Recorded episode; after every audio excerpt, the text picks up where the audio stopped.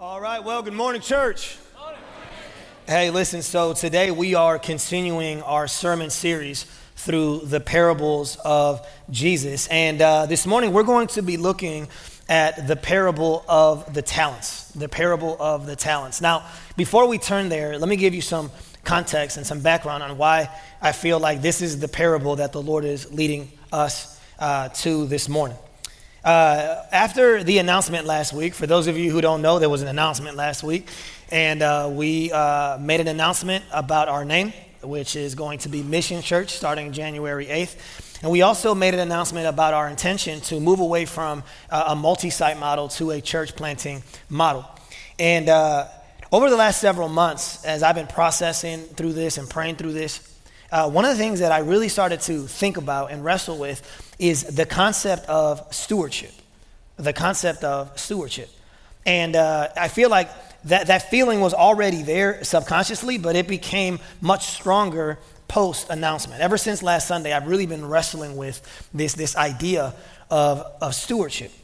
Uh, last week, I had someone come up to me when we were out in the courtyard, uh, this lady who's on staff, and she said something that really stood out to me. She said, It feels like the first 20 years of our church was a book. And that book had several chapters and several characters in it. And now, starting in January, it feels like we are starting a new book that will have new chapters and will have new characters. And so for me, that kind of just became a framework for me, thinking about the idea of us starting a new book with new chapters. And some of the characters are from the old book, and God has brought even more characters uh, by, his, by His grace and His goodness. But as I think about and pray about us stepping into this new season of, of Mission Church, one of the things that I've been really wrestling with is this concept of stewardship. Because even though this is very exciting and even though we're all optimistic, there, there's, a, there's a weightiness to this. That, that we now get to create this, this, this culture in light of who we are now, Mission Church. And so, as I've been praying and processing about that, it's not only has it been hitting me at the individual level as the leader of this body, as the shepherd of this body, but also I feel like it's been hitting me at the corporate level. One of the things that we see in Scripture is that God, uh, not only does He hold individuals accountable, but He holds generations accountable, He holds cities accountable. He holds both individuals and groups accountable. And so, as I've been wrestling with that, honestly, it feels, this new season feels a little bit like when I stepped into fatherhood. I remember when my first uh, daughter, Leah, was born, and uh, we're at the hospital, and the nurses are helping us with everything, and, and, it was awesome and it was easy, right? Well, at least for me it was. I can't talk about what it was for Lily, but for me it was great. Uh, they were doing everything for me.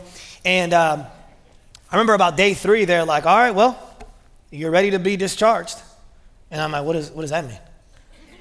And they're like, uh, we're sending you home. I'm like, you're sending us home like with the baby? And they're like, yeah, with the baby. And I'm like, you're not coming with us? They're like, no, no, we're not, we're not going with you. And I remember thinking, what am I going to do? I've never been a dad in my life. I don't know how to do this, right? I'm reminded of that, that, that, that even though it was an exciting time to, to bring new life into the world, there was also this, this pressure now, this responsibility, this stewardship. Now I have a child that doesn't belong to me, she belongs to the Lord, and I am now entrusted with her, Lord willing, for the next 18 years to steward her for the glory of God and for the good of others. And so that was a really big thing, right? And I find myself thinking about that as we step into this new season. That even though God is doing so many cool things, there's this, there's this weightiness to what we are stepping into. And, and, and what does it look like for us to be stewards of what God has entrusted us with? And so, for those reasons, the Lord drew me to the parable of the talents. Because I feel that if there's any parable that addresses and unpacks this, this concept and this topic of stewardship, it is the parable of the talents. And so to do that this morning, I would love for you to turn in your Bibles to Matthew 25. Matthew chapter 25. And uh, we are going to be looking at verses 14 through 30. Matthew 25, 14 through 30. And if you are able, I would love for you to please stand for the reading of God's word.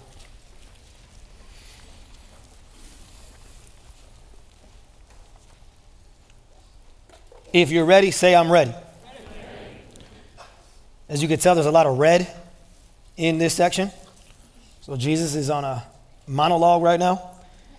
And uh, here's what he says in verse 14 He says, For it will be like a man going on a journey who called his servants and entrusted to them his property. Everyone say, entrusted.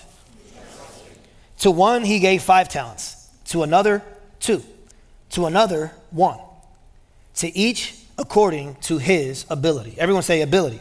ability. Then he went away, and it says, He who had received the five talents went at once and traded with them, and he made five talents more. So also he who had the two talents made two talents more. But he who had received the one talent went and dug in the ground and dug it in the ground and hid his master's money.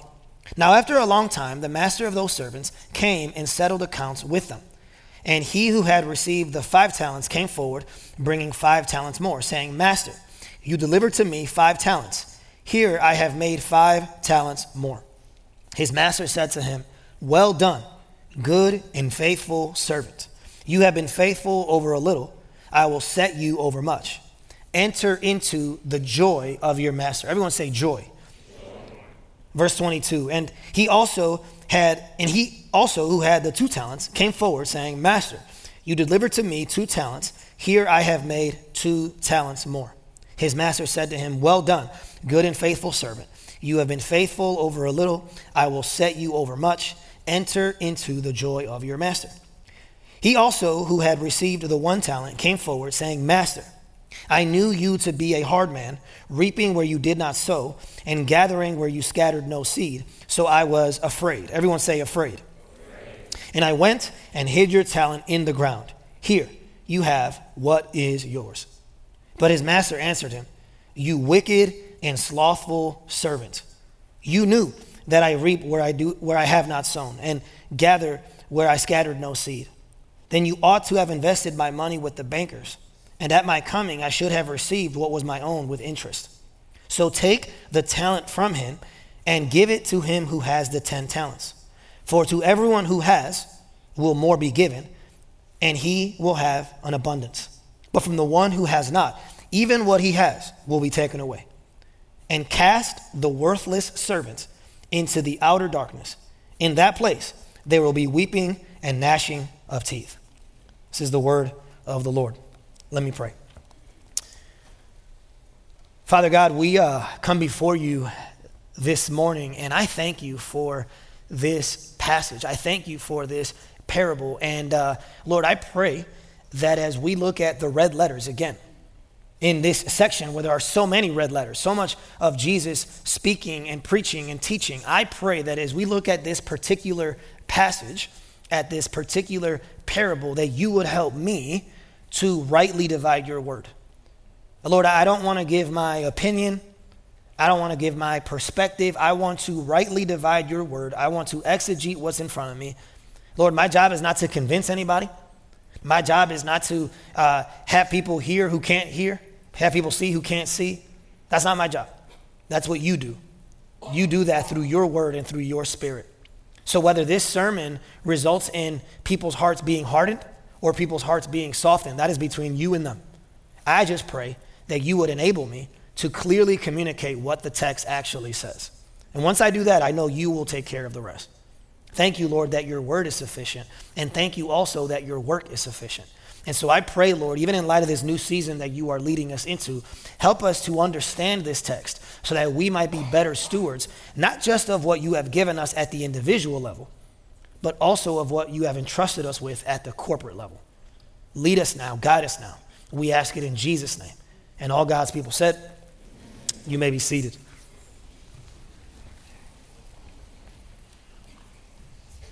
Now, in my opinion, the parable of the talents is easily one of the most well known parables that Jesus teaches in the Gospels.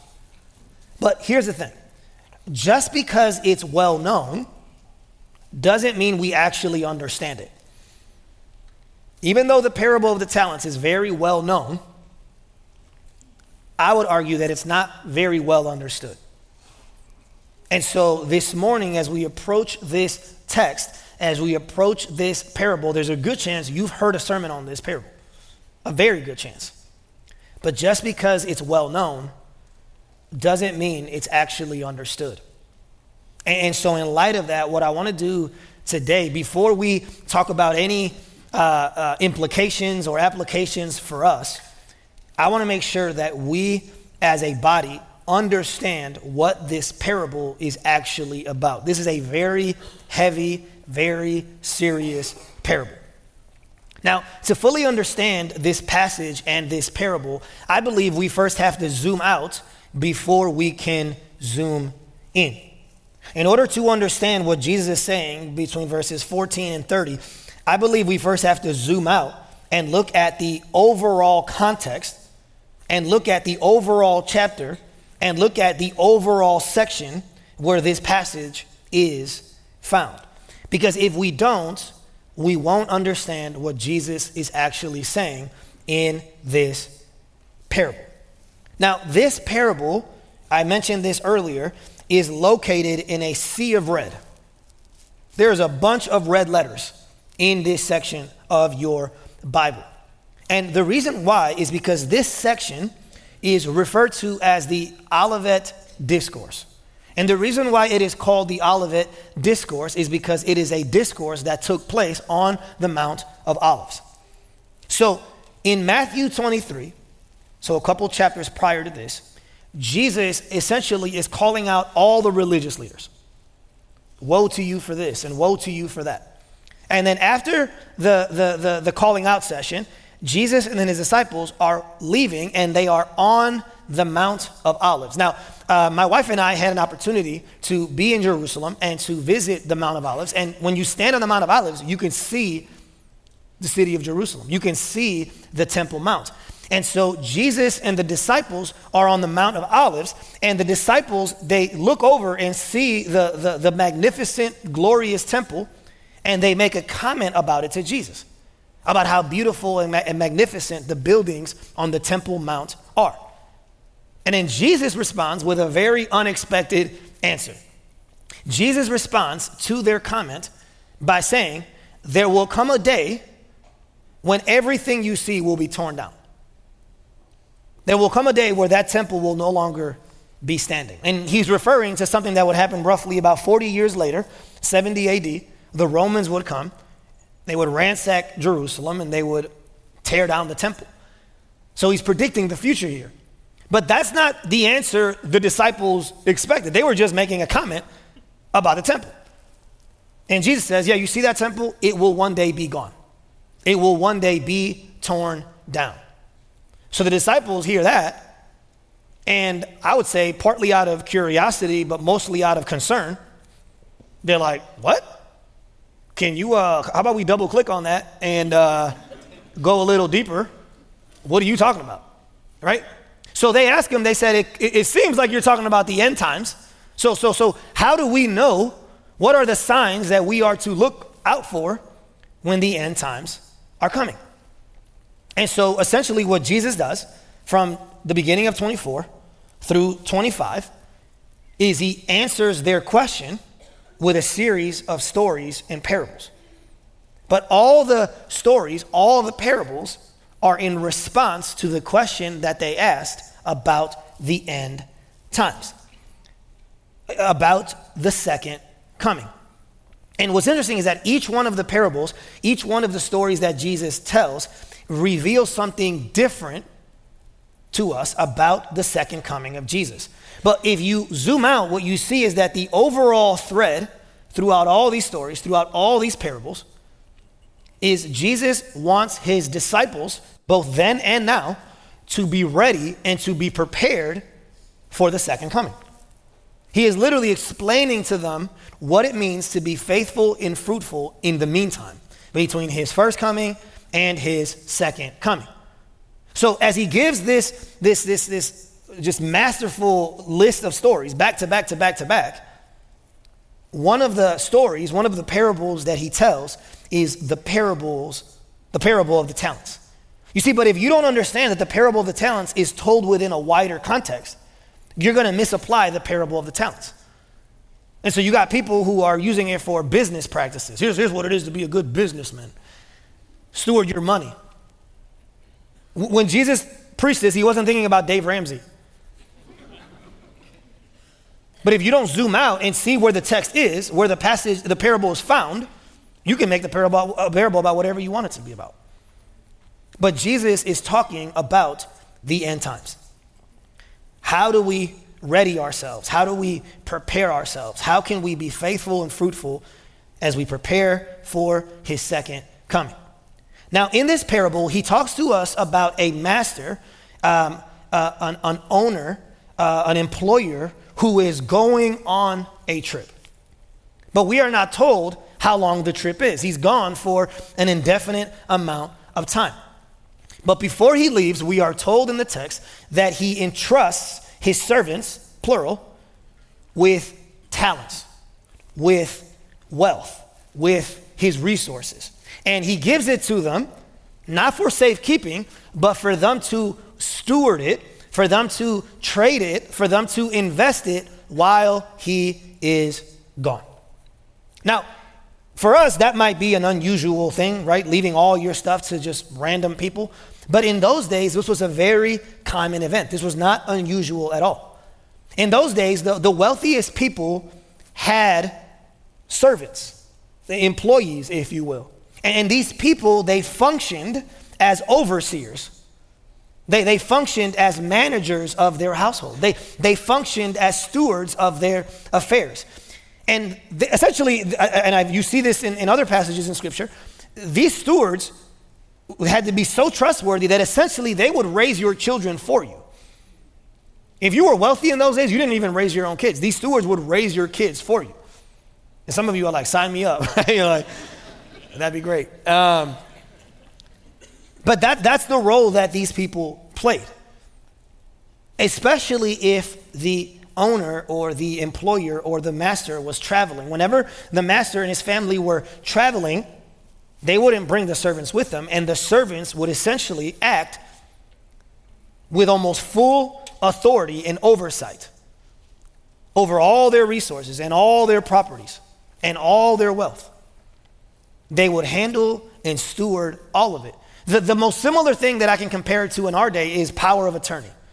And when an attorney has, attorney has been given the, the, the power, the authority to act on a person's behalf. That's the closest thing we have in our day. And so, for the original audience, this was a common occurrence. Nobody would have been shocked by the story that Jesus was telling. So, in the parable, we are told that each servant is given a certain amount of talent. One is given five, one is given two, and one is given one. But, but the question is, what is a talent? Like, like what is a talent? Because what we've done, and because we're American, right? We were like, we, we, we are just, a talent is just your natural abilities. That's a very talented person over there. That's a, that's a smart person over there. That's a charismatic person. What what a talented young person, right? That, that's not what this text is talking about. So, so if we're not careful, we can read what we think talent is into the text. But what is an actual talent? Well, in those days, a talent was not a form of currency. In those days, a talent was a measurement of weight. It wasn't a form of currency, it was a measurement of weight. So, in other words, the worth of a talent was determined by what you were weighing. So, you could have a copper talent you can have a silver talent and you can have a gold talent. The weight of the talent was determined by what you were weighing. The copper talent was not as valuable as the silver, and the silver was not as valuable as the gold. Because all a talent was, was a measurement of weight. Now, according to commentators, though, in this day, the most common type of talent was a silver talent, the, the middle one, not copper and not gold, it was a silver talent. And in those days, in the time of Jesus, one silver talent equaled 75 pounds of silver. So, just to give you some context, 75 pounds of silver equaled roughly around 6,000 denarii, which a denarii was a day's wages. So, one talent of silver equaled 20 years' wages. One talent of silver. We're not even talking about gold here. One talent equaled 20 years of wages. So in our day, in our economy, you're talking about millions of dollars here. Okay? So I don't know about you, but I know that there's a part of me that feels bad for the guy that got one. This dude got, in our day, millions of dollars to steward and to invest. Because one silver talent is 20 years of wages. So if you extrapolate that out, here's what that means. That means the first guy, the, the, the third guy, got 20 years of wages. The, the second guy got 40 years of wages. And the guy that got five got 100 years of wages. This isn't chump change. This is a significant amount of money that they are entrusted with. All three servants receive a significant amount of money. And what's even crazier is no instructions are given at all. He just says, Here, manage this and steward this until I get back. And what we are told in the story is that the first two servants, they start immediately. It says that they traded and they invested. And what I love about the Greek word there for traded is that the way it's written there in the original language, it implies not just a one time transaction, but it implies a lifestyle of good business, a lifestyle of faithful stewardship. In other words, it's not like they just invested in the right stock one time and they got lucky and then they just rested on their laurels. No, no, no. The implication there is that they both handled their talent, their, their wealth, not their wealth, the, the owner's wealth, so well, so faithfully that they did it over time. And over time, as they stewarded, as they managed it, they both were able to double what was given to them. Now, because of their stewardship, the master gets back and the master recognizes them on the one hand and rewards them on the other. He recognizes them because he refers to them as good and faithful. The word there, good, in Greek, carries the idea of being generous. Being generous. They were generous. Faithful carries the idea of being dependable and trustworthy. So he recognizes them as good and faithful, and he rewards them with two things more responsibility, and he rewards them with sharing in the joy of their master. Now, the problem is there wasn't just two servants. There was three. And the third servant receives a radically different response. You see, because instead of trading and investing, we are told in the text, he buried the talent. He buried the treasure. And for those of you who were here a few weeks ago when we talked about the parable of the hidden treasure, we said this to us this might seem weird, but in those days that's actually how you kept things safe. You you didn't have a safety deposit box. You didn't have a, a, a, metal safe in, in, in your you know your master bedroom closet. And so, what you would do is, if you wanted to keep something safe, you would bury it in an undisclosed location that only you knew about. And so, we are told that this individual, pretty much immediately after receiving the talent, he buries it and never thinks of it again. Problem is, when the master gets back, instead of calling him good and faithful, this servant hears that he is wicked and lazy. The, the word there, wicked, literally means bad, evil, worthless. And the word there, lazy, in Greek means someone who lacks ambition. It's interesting because one of the things that we have inadvertently kicked out of Christianity is ambition, the pursuit of greatness. Jesus has no problem with ambition, he, he has no problem with greatness. He even tells the disciples when they're arguing about greatness, he doesn't say, hey, stop talking about greatness. Greatness is bad. He actually says, You're pursuing greatness in the wrong way. The problem is not greatness, the problem is your definition of greatness, is your definition of ambition. So, literally, lazy there means someone who lacks ambition. So after the, the master declares that over him, he then loses his talent, and then we are told that he is thrown out of the master's presence, out of the master's joy, to outer darkness when there is, where there's weeping and gnashing of teeth. Where if you look at the entirety of the Gospel of Matthew, the only thing he's referring to there is hell. At the end of the story, the third servant is thrown into hell. So, if, if you're tracking with me, there are some serious consequences here in this parable. This, this parable has eternal implications. And that's actually why I believe that it's imperative for us to actually understand its true meaning. This is not a, a, a John, John, Maxwell uh, uh, five principles on how to be a better uh, business guy. If we make it that, then we literally lose sight on what Jesus is talking about because the last dude ends up in hell. This is extremely serious with eternal implications. So, so, so what is Jesus actually getting after here? Like, like, what is he talking about? What is this parable illustrating? Well, to answer that question, we have to remember the question that Jesus is answering. The, the question that Jesus is answering is connected to what the disciples were asking about. Jesus here is asking a question about the end times. They want to know how will we know that the end times have come? What are the signs? What are the signals that we are to look out for? So, so in light of that, I want to I want to talk to you about the end times because I believe, in light of Scripture and in light of what scholars say, there's a specific moment in the future that Jesus is talking about here in this passage. According to Scripture, there are essentially three judgments that happen. One judgment is for the nations. It's actually in the next passage, uh, we hear about the sheep, the sheep and the goats. And what, what scholars say is that in that, in that passage, uh, uh, God is judging the nations. And, and they're being judged based on how they interacted with Israel, his people.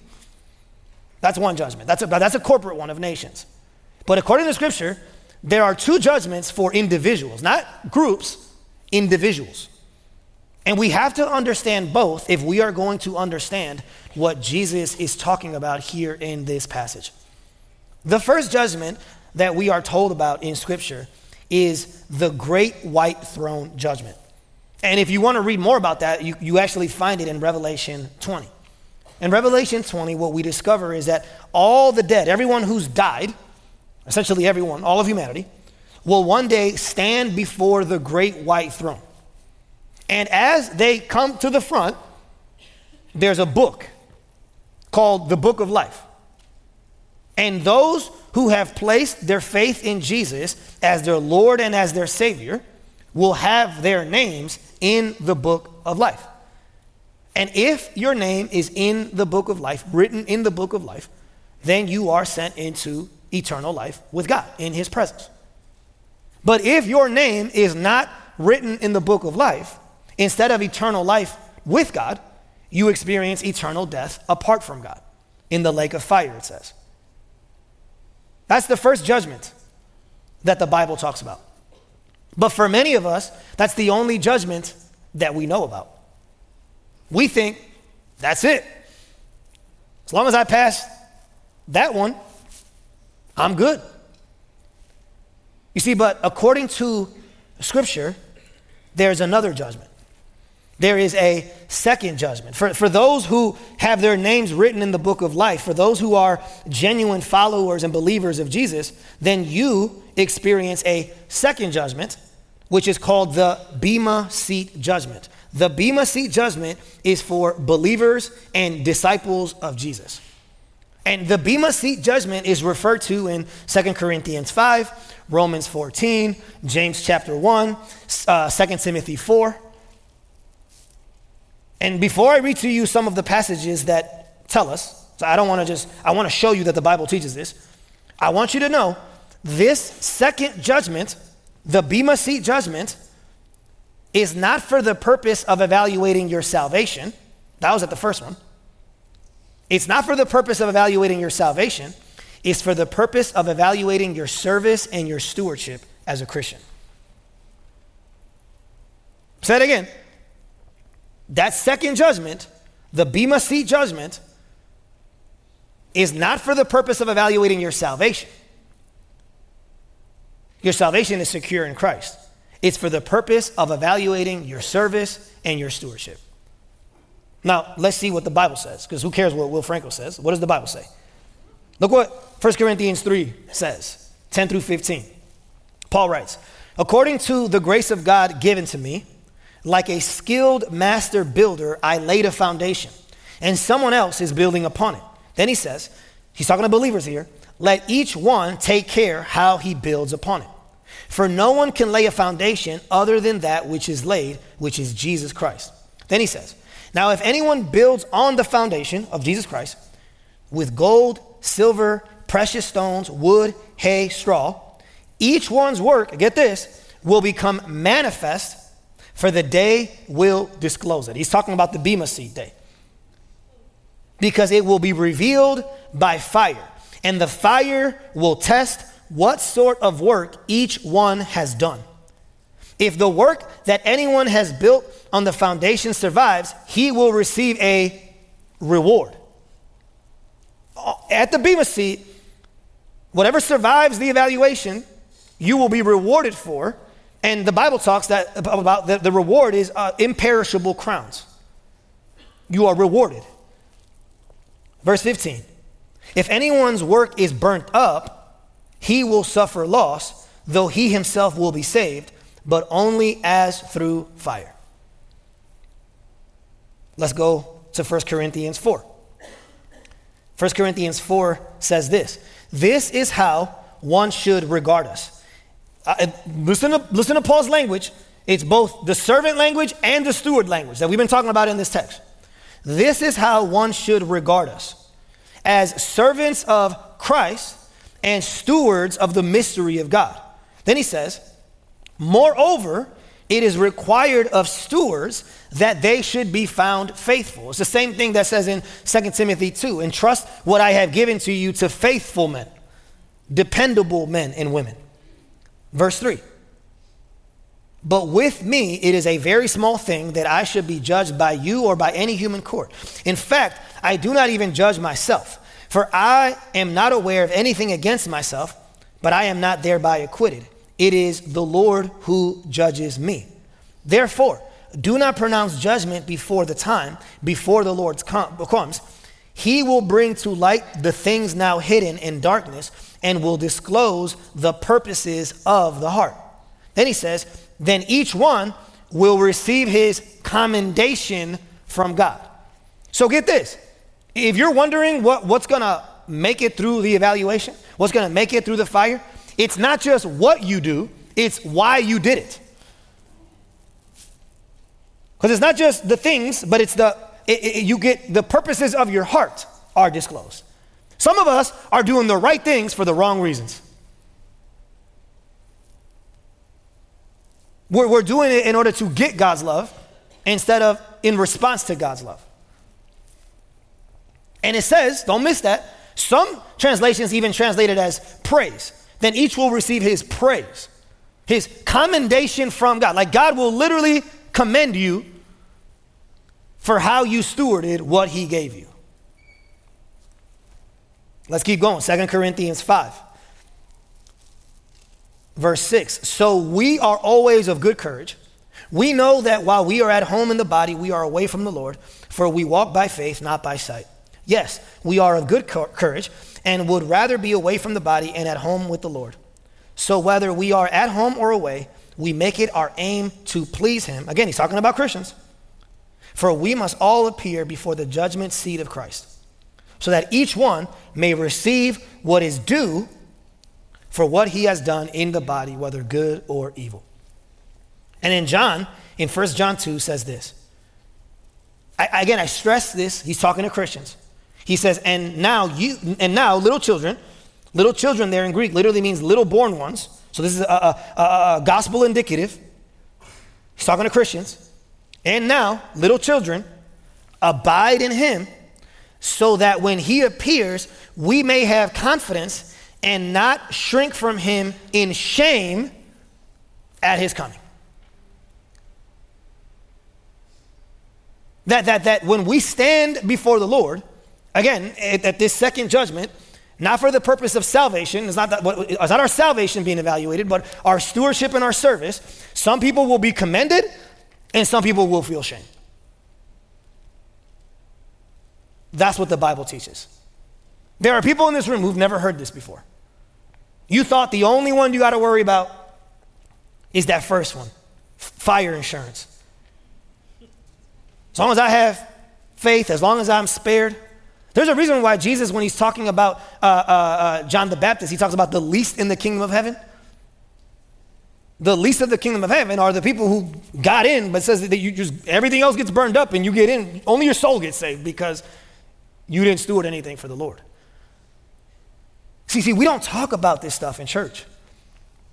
And if you don't understand this context, the parable of the talents will make no sense. You'll make it about Dave Ramsey or John Maxwell. And that's not what this parable is about.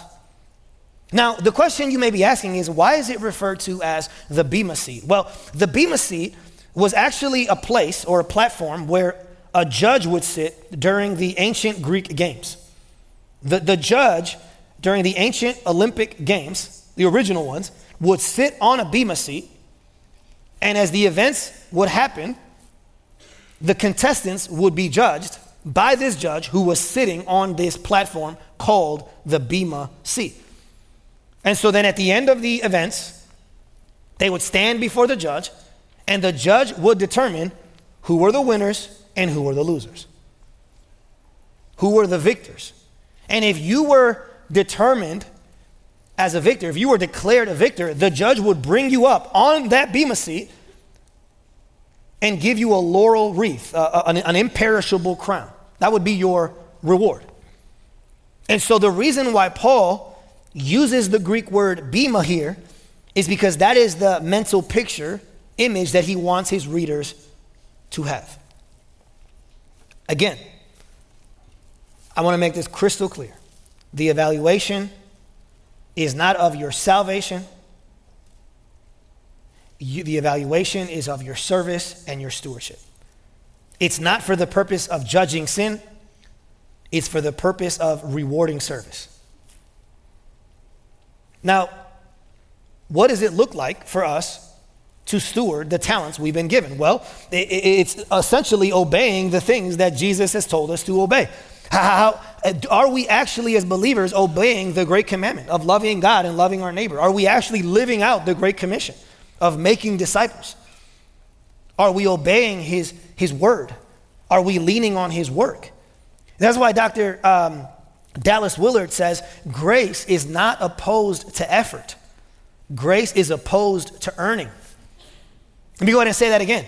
Grace is not opposed to effort. Because some people are here thinking it's all about grace, brother. I don't got to do anything. Yeah, you don't have to do anything for your salvation. Amen. Redemption is free but rewards are earned.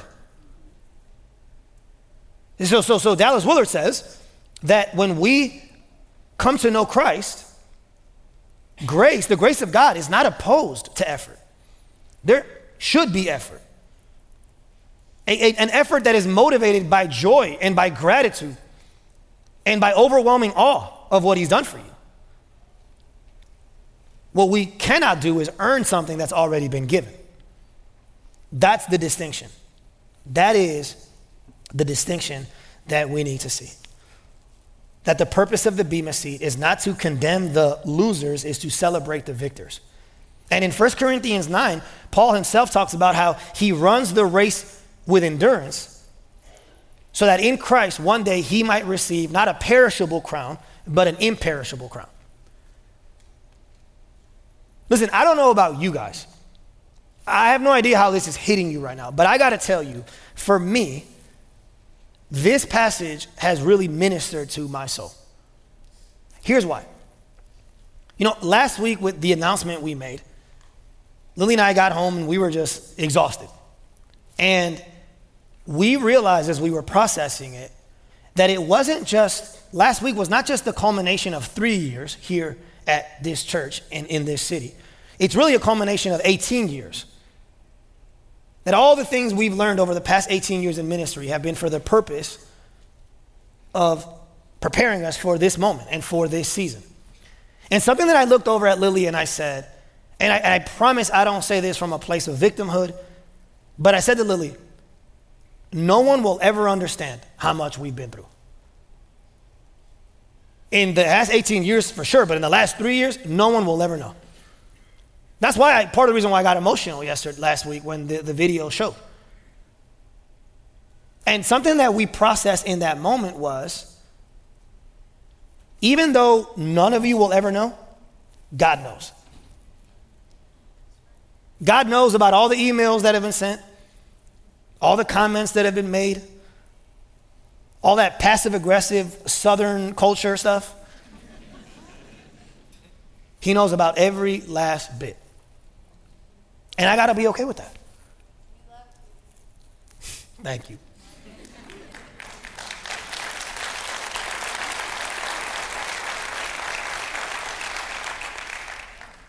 As I, as I wrestled, as I wrestled with this text, I, I had to ask myself, am I okay with God being the only one that knows? But that's not just true of me, it's true of all of us, right? Things that have been done to us, things that have been said to us, and yet we still are seeking to love Him and serve Him, advance His kingdom. I don't know what you're going through, I don't know what you've been through. But I promise you, God knows. It says in the Old Testament, one of his names is he is the, the God who sees. And Lily the other day was watching um, the, the, the, Chosen series, and there's a, there's a part in the series where Jesus is talking to Peter's wife. It's just him and her in the scene. And he says to her, He says, I know that you having to let your husband go and do ministry and do all the things that he's doing, I know there's a cost to that. And I want you to know that I see you. And Lily comes busting into the room I was in, and she's like, You're just in tears. And I'm like, What happened? And she's like, Well, I just saw this scene. And I'm telling you, that scene was put in that show for me. She's like, That scene was put in by someone who is in ministry. No doubt. And again, I say that not, not to, to be a victim. I'm saying that because this passage got me through it. It was, it was, it was, when it says that, that, that David strengthened himself in the Lord, I felt like that's what the Lord did as I wrestled with this text. It was like, Lord, no one, was, eh, eh, eh, there's different people who know parts of it, but no one will ever know all of it, but you do.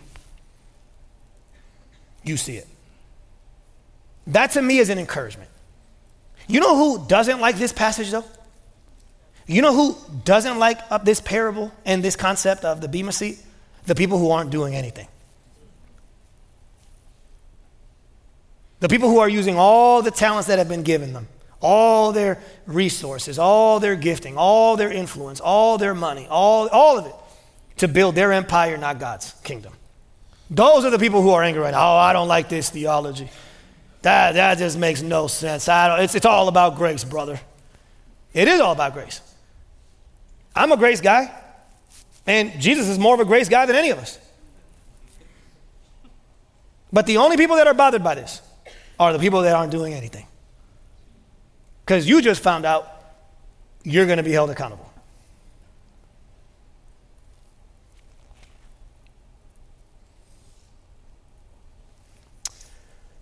Here's the thing in this parable, here is what I think we discover. And I would say scholars agree. The first two servants actually knew the master. The, the first two servants had a saving knowledge and faith in the master. The third servant did not. He did not actually know the master intimately. And there's actually three reasons why. I'm going to give you three indicators, three pieces of evidence, if you will, to prove to you that the third servant did not know the master. And they all start with the letter C. You're welcome. The first indicator is his characterization of the master. The second indicator is his conduct. And the third indicator are his consequences. Let's, let's look at each one. The, the first indicator was his characterization of the master. He describes the master as a hard man. And in Greek, the word there, hard, means cruel. It means violent. It means harsh. It means uncaring and unjust. If you're tracking with me, you know that the master is God. God is none of those things. And so what we see is that the third servant had an inaccurate view of the master. He had a limited view of the master. He had a non intimate knowledge of the master. He didn't know the master, and guess what? Like we learned in the, uh, the Sermon on the Mount, he would stand before the master one day, and the master didn't know him either. So that's the first piece of evidence.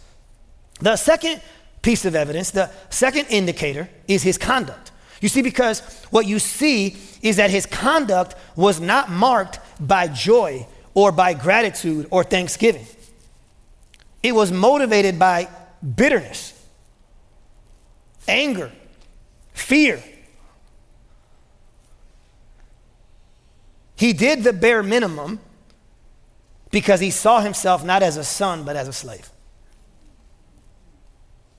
And in the third indicator is his consequences. I would say that his consequences reveal his condition more than anything else because at the end of the passage, at the end of the parable, he is thrown into hell. For those who are in Christ, we don't get thrown into hell. We're going to read here in a second that those who are in Christ are secure in Christ. We are in his hand. We cannot be snatched out. So the fact that he ends up in hell is the ultimate proof that he doesn't actually know the master. But let me make this very clear.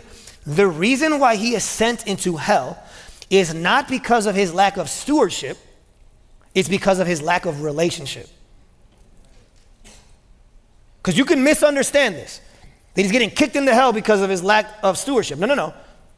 It's not his lack of stewardship that gets him damnation, it's his lack of relationship. It's not his lack of fruit, it's his lack of faith that gets him thrown into hell. The individual couldn't be trusted with more because he squandered the little he was given. He couldn't live in the joy of the master because he didn't know said master. And he couldn't live in the joy of the master because he didn't even think the master was a joyful person.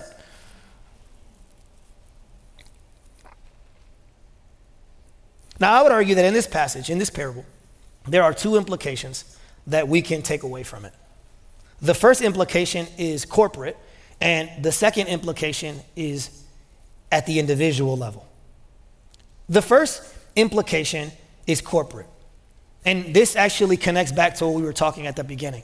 I believe that as a body, as a local body, as we head into this new season, as a church, we are called to steward what's been given us. Every single one of us plays a role in how we will steward this next season, this, this new book with new chapters and new characters. One of the things that stood out to me as I was looking at this text is that out of the three, they ended up with 15 talents. I'm not sure how many talents are in this room. I don't know how, how God has distributed that. I'm not the Holy Spirit. I don't need to know. But I do know that each one of us plays a role in the stewarding of our own talents. It's like Dr. Richard Lovelace in his book on revivals. I talk about this as much as I can to our staff and our elders that we, we, we always pray for corporate revival. Lord, we just pray that you would bring revival. And what Lovelace argues is that we can't bring revival. That's not our job. We can't do that. Only God can. He says, but what we can do is participate in individual renewal. And as we participate in individual renewal, if God so wills, over time, you can hit a critical mass and God can bring corporate revival. But we're not the ones that bring revival. We are just called to steward our individual renewal. And so I'm not sure how many talents have been distributed in our body, but I want us to be stewards of what God has given us, of where God is leading us. And what this text teaches us is that there's a difference between the visible church and the invisible church. The visible church is what you see here the people who show up on a Sunday. That's the visible church. But according to Scripture, there's a difference between the visible church and the invisible church. That there are people who are sitting here today within the sound of my voice or watching online who will stand before God and Jesus will say, I never knew you. That's what this text is teaching. That is the corporate implication. The individual implication is this every single person in here will have to give an account to the Lord. And something that stood out to me that I'm not gonna lie, when I first came across it, bothered me until I studied it more and understood what it meant. He says in the text that the master distributed the talents according to their ability. Now, being American, I'm like, well, that's not fair. That's not equal opportunity. What do you mean according to their ability? Here's the thing. Here's why it ended up encouraging me, though. One, what it means is that the master knew his servants intimately enough to know what each could handle. Two, though, the master was practicing good stewardship himself. Because you know what's bad stewardship? Giving someone who has one talent ability five talents. Or giving someone who has five talent ability one talent. So what seems unfair is actually an, an evidence of his grace. There are people who I have met who I think to myself, praise God that person does not lead anything of significance.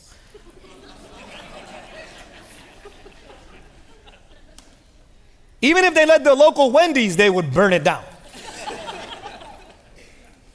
That's just the reality. And God, in His grace, knows what He gives to certain people. That, that's what we see here. It's actually an evidence of His grace. And something that I need you to understand at the individual level even if you see someone, you see yourself as someone who's been given one talent or two talents, you might be tempted to think, well, who cares? I, I only have one. That person's got five, and that person has 10. Not only when you compare yourself do you rob yourself of joy, but God's not asking you to look at someone else's talent. God's asking you to steward your talent. When you stand before Him, He's going to ask you about your talent. It says in 1 Corinthians 12 that we are all members of one body and that we all have been given different gifts. And no, no person, the eye can't say to the hand, I don't need you. Every single one of us plays a, mighty, a, a, a vital role in the body of Christ. And Jesus is not going to ask you about your neighbor, he's going to ask you about you. But that's actually what happens when Peter says to, to, to Jesus, he's like, hey, what, what's going to happen to John? And Jesus is like, don't worry about John, man. Worry about you.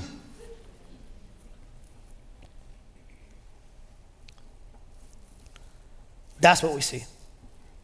Now, we might be wondering okay, if I am called to manage and steward the talents that have been given me, what is an example of a talent in my life so that I can be a better steward of it? Well, uh, Bishop J.C. Ryle says this. He, he summarizes it better than I could have ever summarized it on what a talent is. In our day, not Jesus' day, but in our day. He says, anything whereby we may glorify God is a talent.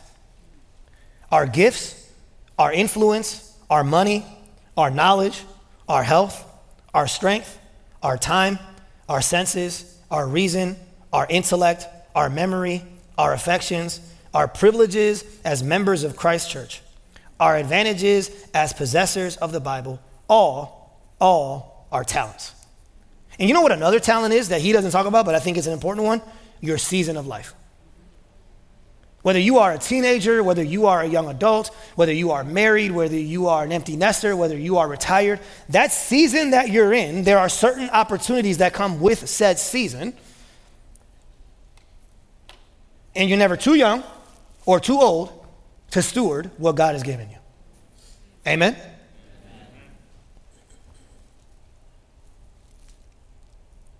Saving faith results in serving faith.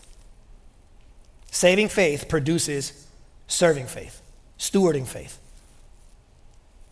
Production of fruit does not lead to a profession of faith, but a profession of faith leads to and produces production of fruit. Because Jesus says, You will know a tree by its what? it's fruit. Now, here's the thing. With everything that I've taught up to this point, even though I've done everything in my power to show you that it's not salvation by works, there's probably a part of you that is tempted to believe that even if it's subconscious, that this text, this parable, is teaching us about salvation by works. That, that salvation is something we must earn. Salvation is something we must work for. And if there's ever been a parable that, if misread, can lead you to believe that, it is this parable. I have to steward better, I have to do more. But what I want you to know is that the only reason why we would ever get the opportunity to stand before the second throne is because somebody took our place in front of the first throne. The, the ultimate good and faithful servant is not me, is not you. The ultimate good and faithful servant is the Lord Jesus Christ. And according to John 10, we are told that this good and faithful servant was entrusted with the most weightiest talent that's ever been entrusted to someone. He says that the father gave to him the sheep. We are his treasure, we are his weighty talent. He was entrusted with us. It was placed in his hand by his father. Look what it says in John 10. In John 10, it says, verse 24, so the Jews gathered around Jesus and said to him, How long will you keep us in suspense? If you are the Christ, tell us plainly. Jesus answered them, I told you, and you do not believe. The works that I do in my Father's name bear witness about me, but you do not believe because you are not among my sheep. My sheep hear my voice, and I know them, and they follow me. 28. He says, I give them eternal life, and they will never perish, and no one will be snatched now, and no one will snatch them out of my hand. Well, who put them in his hand? Verse 29 My Father, who has given them to me, is greater than all, and no one is able to snatch them out of the Father's hand. I and the Father are one. So, so according to the gospel, not only are we secure in Christ's hands, but we are also in the Father's hands is double security. That, that Jesus being the ultimate good and faithful servant, Jesus being the good and faithful steward, he was entrusted with us. It, it says in the text that to, to whom much is given, much is expected. No one was ever given more than Jesus. And so no one had more expectations on him than Jesus. And yet he is given the treasure, he is given the talent he is entrusted with it, and He stewarded us, stewarded us. Listen, the only reason why we are accepted at the second judgment is, be, he, is because He took the first judgment in our place. The only reason why we can even begin to get rewards is because He paid for our redemption. He took the sting of death so that our names might be written in the book of life. He was temporarily removed from the presence and the joy of his Father so that we might be permanently brought in to the presence and the joy of his Father. Jesus didn't bury us he didn't squander us, He didn't mishandle us. But instead, He died for us, He saved us, He redeemed us, and He commissions us. Through His goodness and His faithfulness, He made a way. And now, because of His vertical work, when we one day are in eternity with Him, we don't partake in our own portion, we partake in His portion we don't partake in our own joy, we partake in His joy that He earned in our place. But Jesus is so incredibly worthy. Our Savior is so incredibly worthy and beautiful and glorious and magnificent that what the Bible teaches is that even once we get our crowns at the Bema seat, when we are finally in His presence, we will take the crowns, however many we have, and we will lay them at His feet.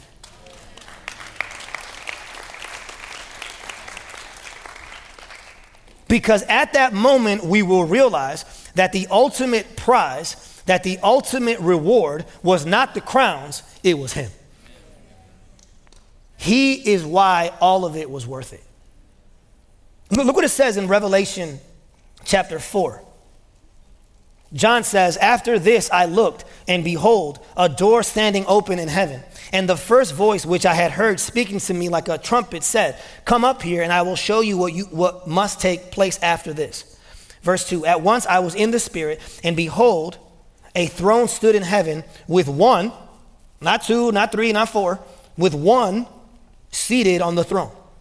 And he sat there, and he who sat there had the appearance of jasper and carnelian think I'm saying that right. And around the throne was a rainbow that had the appearance of an emerald. Around the throne were 24 thrones, and seated on the thrones were 24 elders, clothed in white garments, which are the righteousness of Jesus, with golden crowns on their heads. This is their rewards.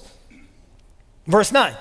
And whenever the living creatures give glory and honor and thanks to him who is seated on the throne, who lives forever and ever, says the 24 elders fall down before him who is seated on the throne and worship him who lives forever and ever. And it says they cast their crowns before the throne, saying, Worthy are you, our Lord and God to receive glory and honor and power, for you created all things, and by your will they existed and were created, church. That, that, that because of what Jesus did for us, because of who Jesus is to us, when we stand before Him, we are going to be so overwhelmed with gratitude and with awe and with worship that when we actually stand before Jesus at that very moment, we are not going to be focused on what we've done for Him. We are going to be focused on what He's done for us.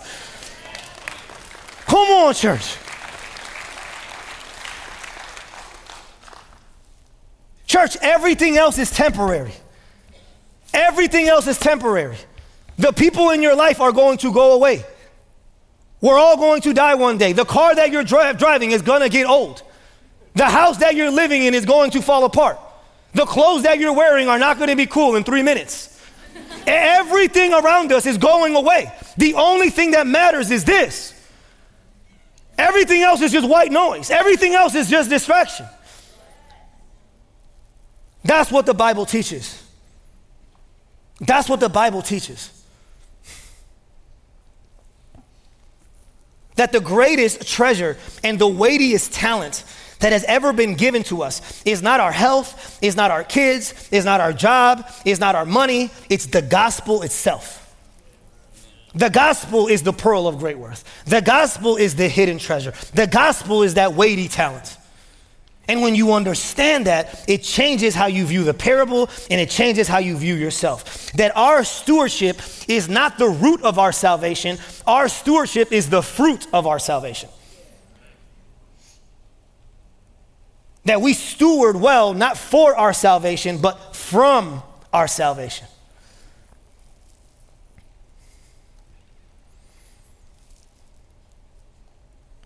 First Peter 4 says this. The end of all things is at hand. I'm talking about the end again. Therefore, be self controlled and sober minded for the sake of your prayers. Above all, keep loving one another earnestly, since love covers a multitude of sins, showing hospitality to one another without grumbling. Then, verse 10 As each has received a gift slash talent, use it to serve one another as what? As good stewards of God's very grace. And get this, the, the, I love that, that phrase, the God's very grace. The, the Greek word there is multicolored grace. That's what it means. Multicolored grace. It's the same Greek word that James uses when he says that we will face various trials.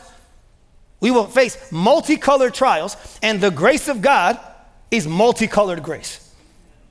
That for all the trials we will face, God doesn't give you hypothetical grace, He gives you actual grace. And He gives you multicolored grace for your multicolored trial. And it says that we as stewards are stewarding the gifts that we've been given, but the ultimate gift is the grace of God. What's counterintuitive about the gospel is this the more we realize that we are secure in His hands, the more we will steward what's been placed in our hands. Amen.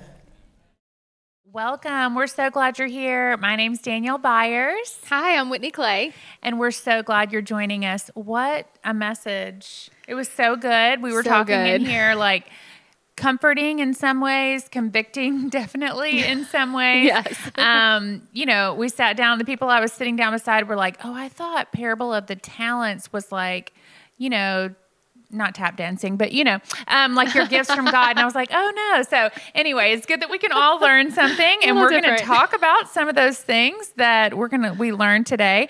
Um, his the main scripture today was in Matthew chapter 25 verses 14 through 30. It's a long passage. We know you've already heard it from Pastor Will, so we're not going to reread it.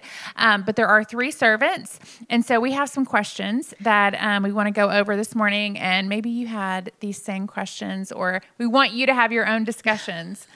So we're going to have one together. Yeah. So as you're talking, maybe you're in your group together, you can kind of talk through these things. Also, Melissa is moderating. Yes. So she's on our platforms. We'd love for you to chat with her, let her know kind of your thoughts or answers right. to these questions as well. And you can click that QR code right oh, up yeah. here if you want to respond in any way. Yeah. Um, so one of the questions Pastor Will gave us mm-hmm. uh, based on this sermon is we learned that the talents were distributed by the master according to each individual's abilities and capabilities. Right. Um, and he said, why do you think that is? What would happen if that wasn't the case? And I thought that was such a good question. So good. Yes. so, um, one of the things that Pastor Will said was that that's grace, that mm-hmm. Jesus knows us intimately and he knows what we can handle. Um, as a mama, I've got to get a little give a little shout out to my girl Emma. She's a, uh, in college and she's watching us this morning. But that because that really applies to this question because like she's off in college mm-hmm. and so um, is she expected are you as college students expected to you know host a revival at your local campus and that's what's expected of you to be a good steward like god knows what right. each one of us what our our specific talents and gifts are, what our abilities yes. are, and also what your capacity is. So I've had so mm-hmm. many mothers say to me, like, what am I supposed to be doing for the Lord in this season? I'm home with my mm. children all the time, and I feel like I'm not doing enough for the Lord. But you're doing what God has called you right. to do and you're being obedient. And I love that he said we're stewarding the word and works of Jesus. There are many ways to do that. I love the focus of discipleship here yes. um, because that is the focus of the word. And sometimes discipleship looks like I have a one on one relationship with someone that I meet on a regular basis. And I do. And I'm also being discipled by someone, and we go through the word of God.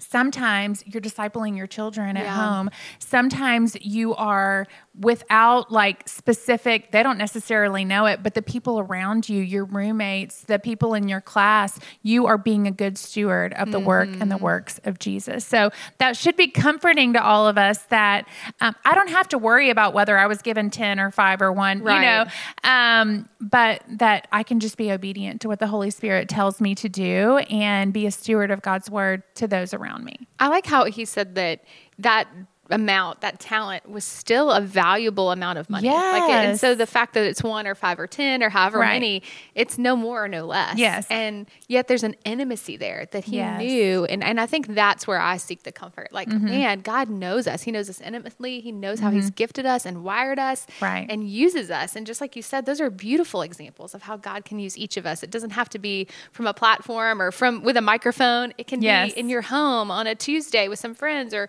right. a walk around the block with someone. Mm-hmm. It can just all look so different. Yes, your neighbors, yeah. the people you do life with.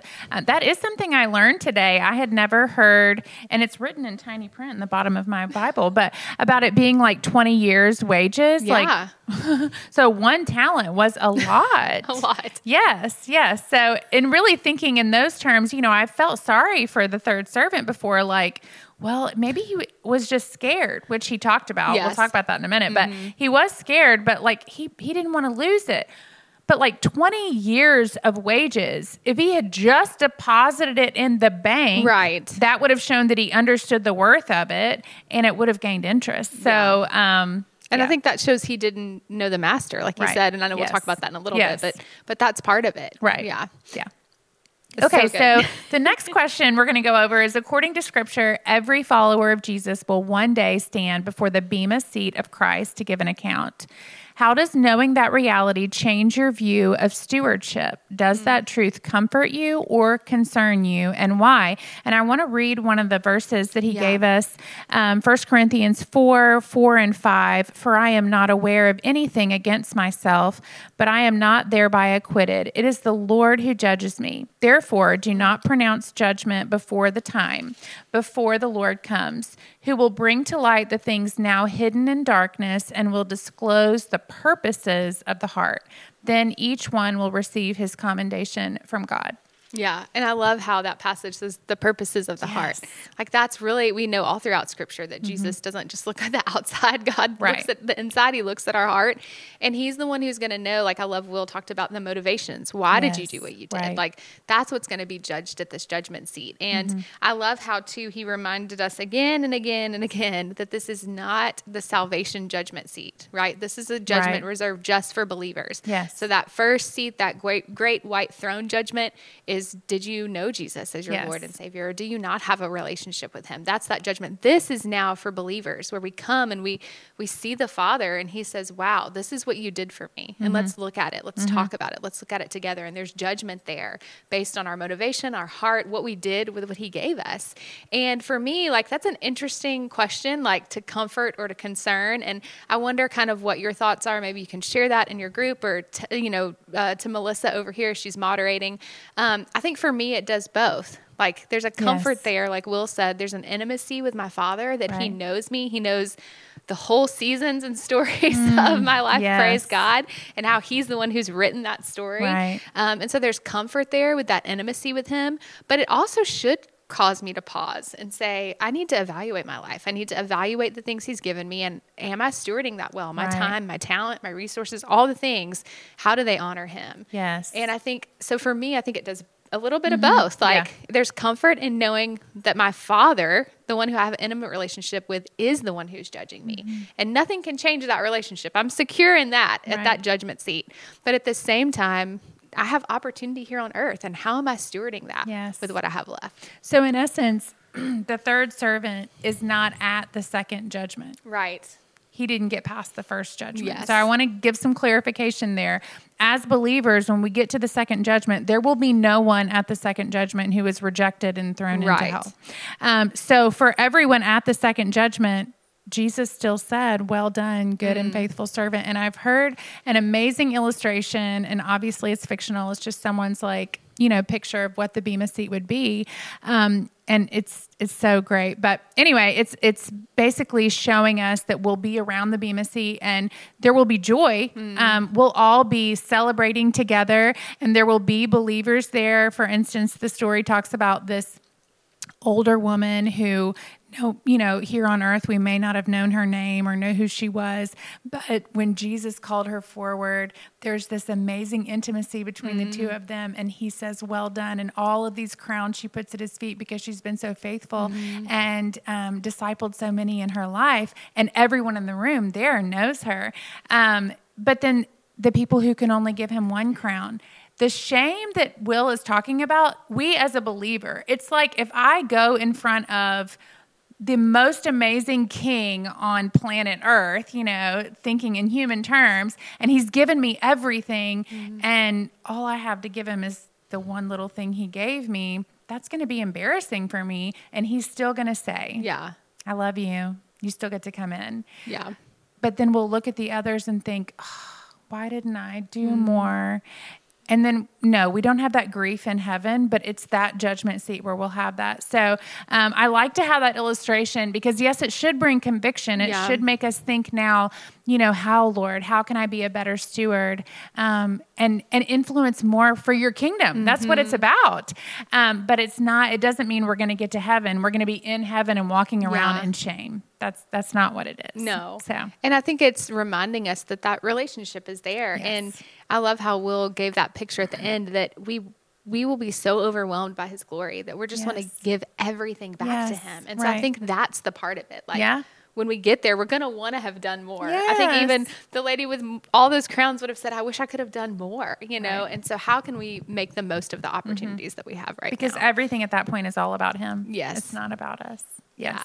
Yeah. Um, in the parable, the, this is the last question that we're going to mm-hmm. look at. Uh, we discovered that the third servant doesn't actually have a right. saving knowledge or an intimate relationship with the master. So, what specific clues in the text actually prove that? Right. So, he points out, he said, of course, the clues all start with a C. Um, but yeah. he points out um, his characterization, his conduct, and the consequences. So, First, we, we know that he doesn't know the master because of the way he describes him. He says mm-hmm. that he's harsh, that he's a hard man, that he's cruel and unjust. And, you know, I've always read that scripture when he says, like, I know that you, you know, reap things that you didn't sow when the master responds, he doesn't say, You're right, I do that. He says, Well, you said that I do that. So if you thought that, right. why didn't you even put it in the bank? You know? That is not who our Father is. But we do know that some look at his word and that's what they get is they think, oh, he's not a good God. He's yeah. harsh. You know, he would make everything easy if he was a good God. So we know that he didn't actually know his master, and that he was marked with fear mm-hmm. and bitterness, not with joy. Um, he had resentment. He took that gift and didn't think anything of it. He went and buried it, and then went and lived his life, and probably had fun not being a servant while his master was away, um, and wasted his time. Mm-hmm. So, and then the consequences is that he was thrown into hell, and we know that believers yeah. will not be thrown into hell. So. Yeah, and I think it it's again that intimacy piece, right? Yeah. Like if we know our Father and we're abiding in Him, right. as the Scripture talks about, like we know that we want we long to live a life in response to the yes. gospel because of what he has done for us we long to live in mm-hmm. light of that and mm-hmm. in response to that and that third servant didn't know that he right. didn't have that in a relationship with him so how right. could he choose yes. to live in light of that or how could he choose to enter into the joy when he didn't yes. even know that the master was full of joy mm-hmm. and so the more we know our father the more we know our savior i think the more we long to live in light of that and to say god okay that's why i want to serve you you. That's why I live out of that. It's not to get anything, which I think mm-hmm. is so easy to flip this passage and say, mm-hmm. well, if I do X, Y, and Z, then I'm going to get salvation. Yeah. Again, that's not this passage. This is we have that. Yeah. So now we live in light of it. Right. So, in light of that, whether you listen today and you found joy and comfort in the intimacy that you have with your father, maybe you find yourself feeling like you've been a careless Christian and you are not stewarding the gifts that God has given you, or maybe you're finding that you thought you were a Christian just because you've heard the word but you didn't actually believe it. You didn't actually believe that he was a good master. Um, mm-hmm. Or maybe you're getting some clarity around what the Holy Spirit has been saying to yeah. you for a long time and you're ready to make a decision. Our hope and prayer for you is that you would come to know the Father intimately. Um, you can reach out to us. You can click on the QR code. We would love to pray with yeah. you um, over whatever those th- that place that you find yourself in is.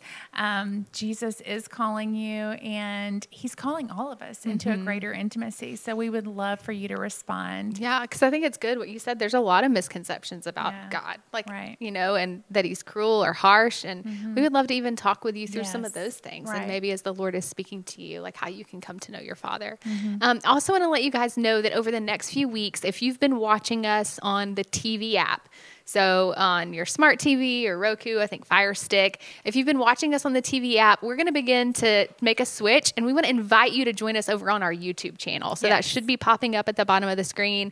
Um, but join us at our YouTube channel over the next few weeks. We're going to kind of move away from the TV yeah. app and jump on over to YouTube. We'll be moderating over there. So we would love to have you join us over there. Yes. Yeah. Thanks so, for joining us today. Yeah. We'd love to see you in person too if yeah, you're local. We would. So we love you guys. Have a great week. We'll see you next Sunday.